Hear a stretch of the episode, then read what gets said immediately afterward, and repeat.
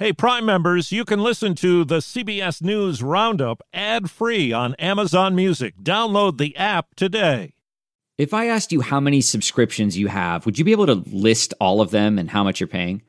If you would have asked me this question before I started using Rocket Money, I would have said yes. But let me tell you, I would have been so wrong. I can't believe how many I had and all the money I was wasting.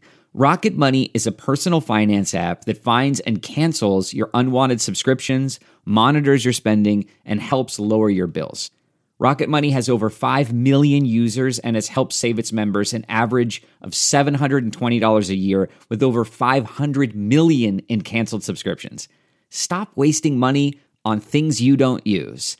Cancel your unwanted subscriptions by going to rocketmoney.com/Wondery. That's rocketmoney.com/Wondery. rocketmoney.com/Wondery. Scrambling for baby formula. It's crazy. Gone off the shelves. Elon Musk's Twitter deal. It's on a temporary hold. Fighting the flames near Los Angeles. We expect the weather to get hotter and drier over the next 2 days. Good morning. I'm Steve Kathan with the CBS World News Roundup. The Biden administration is making moves designed to ease the shortage of infant formula. It's out of stock in more and more places, and CBS's Adriana Diaz says desperate families are doing all they can to find it. New mom Jaylene Orellana is so desperate for baby formula, she's willing to drive 14 hours to pick up formula she had her aunt buy in Mexico. I'd rather be safe than sorry, not knowing when she's going to eat. Pediatricians like Dr. Joshua Wexler are warning parents not to water down formula or try homemade recipes. You can't ensure the micronutrient calorie density is all correct. Those who find formula face a tough choice, like Michigan mom Destiny Featherstone, whose youngest is 4 months old. There was just enough for her month's supply, and I wanted to get it all, but I was I don't want to take from the other babies. Virginia mom Erica Lowe Lopez says she never knows if she'll find formula on the shelves. When my daughter doesn't drink the whole bottle, I'm oh my God, she just wasted 2-3 ounces. I'm that was a scoop that we could have saved. I'm Stephen Portnoy in Washington. The White House says the president has spoken with the CEOs of retailers and formula makers. Press Secretary Jen Psaki says in addition to considering the use of the Defense Production Act, the administration will work to ramp up imports of formula from other countries and also target price gouging. This is work that's been underway for months. But Psaki was unable to say how soon stocks of formula could be back to normal, and she defended the FDA's actions, which led to the shutdown of a key formula plant in Michigan. There were babies who died from taking this formula, so they were doing their jobs. Early this morning, Elon Musk pumped the brakes on his plan to buy Twitter. CBS's Stacy Lin. He put the pause button on the deal pending details on spam and fake accounts that Twitter says made up fewer than 5% of monetizable daily active users in the first quarter. He's skeptical of that number and thinks there are more inauthentic accounts than that on the platform. He wants the numbers looked over, and in the meantime, the deal is on hold. Now to Southern California, KCBS TV's Tom Waite has the latest on the struggle to control a wildfire that's destroyed at least 20 homes south of Los Angeles. Residents of the affluent neighborhood are returning to absolute destruction. I heard it was bad, but this is so devastating. Firefighters already battling hotspots with hotter and drier conditions will likely have to contend with high winds going into the weekend. That'll still continue to challenge all of our firefighters in our efforts toward containing this fire. Leaving those like Darian to pick up the pieces. I was here yesterday. While it was happening, I had to rush out, and now the house is totally gone. I'm Tom Waite in Laguna Niguel, California. Dangerous wind rolled through parts of the nation's midsection. Oh, my God! Hitting hard in Minnesota, the Dakotas, and Iowa, where KGAN reporter Nick Stewart described it from his car. This is unbelievable. The visibility is near zero. You can see the wind is incredibly strong. At least one death in South Dakota is blamed on the violent weather. In northern Ukraine, there are new allegations of possible war crimes after Russian forces attacked 2 schools, killing at least 3 people. In Washington, Democratic and Republican leaders in the Senate were all set to pass a $40 billion aid bill for Ukraine, but Kentucky Republican Rand Paul single-handedly delayed passage until at least next week. We cannot save Ukraine by dooming the U.S. economy. This bill under consideration would spend $40 billion. This is the second spending bill for Ukraine in 2 months. And this bill is 3 times larger than the first. Democratic leader Chuck Schumer called Paul's move reckless. This spring, if you'd rather spend time enjoying your lawn instead of trying to keep it alive, there's good news. TruGreen is the easiest and most affordable way to get a beautiful lawn. All you have to do is water and mow, and they'll do the rest. Weed control, fertilization, aeration, and even some things you might not even think of. They'll do all of it, while you can do literally anything else. With TruGreen, you could have your lawn looking as good as a putting green. That's not hyperbole. TruGreen is the official lawn care treatment provider of the PGA Tour. TruGreen offers a satisfaction guarantee, and they have a verified best price promise, which guarantees you the lowest price with no compromise on quality. You do you. Let TruGreen do your lawn care. Visit TruGreen.com to get the best lawn at the best price with the best people guaranteed.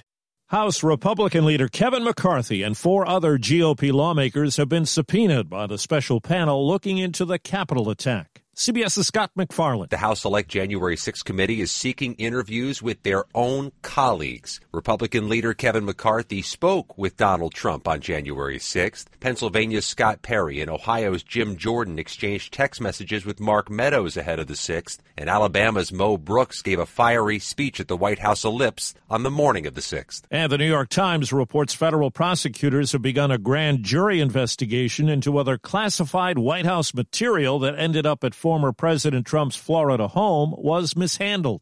At least 11 people died, more than 30 others rescued when a suspected migrant boat capsized near Puerto Rico's western coast.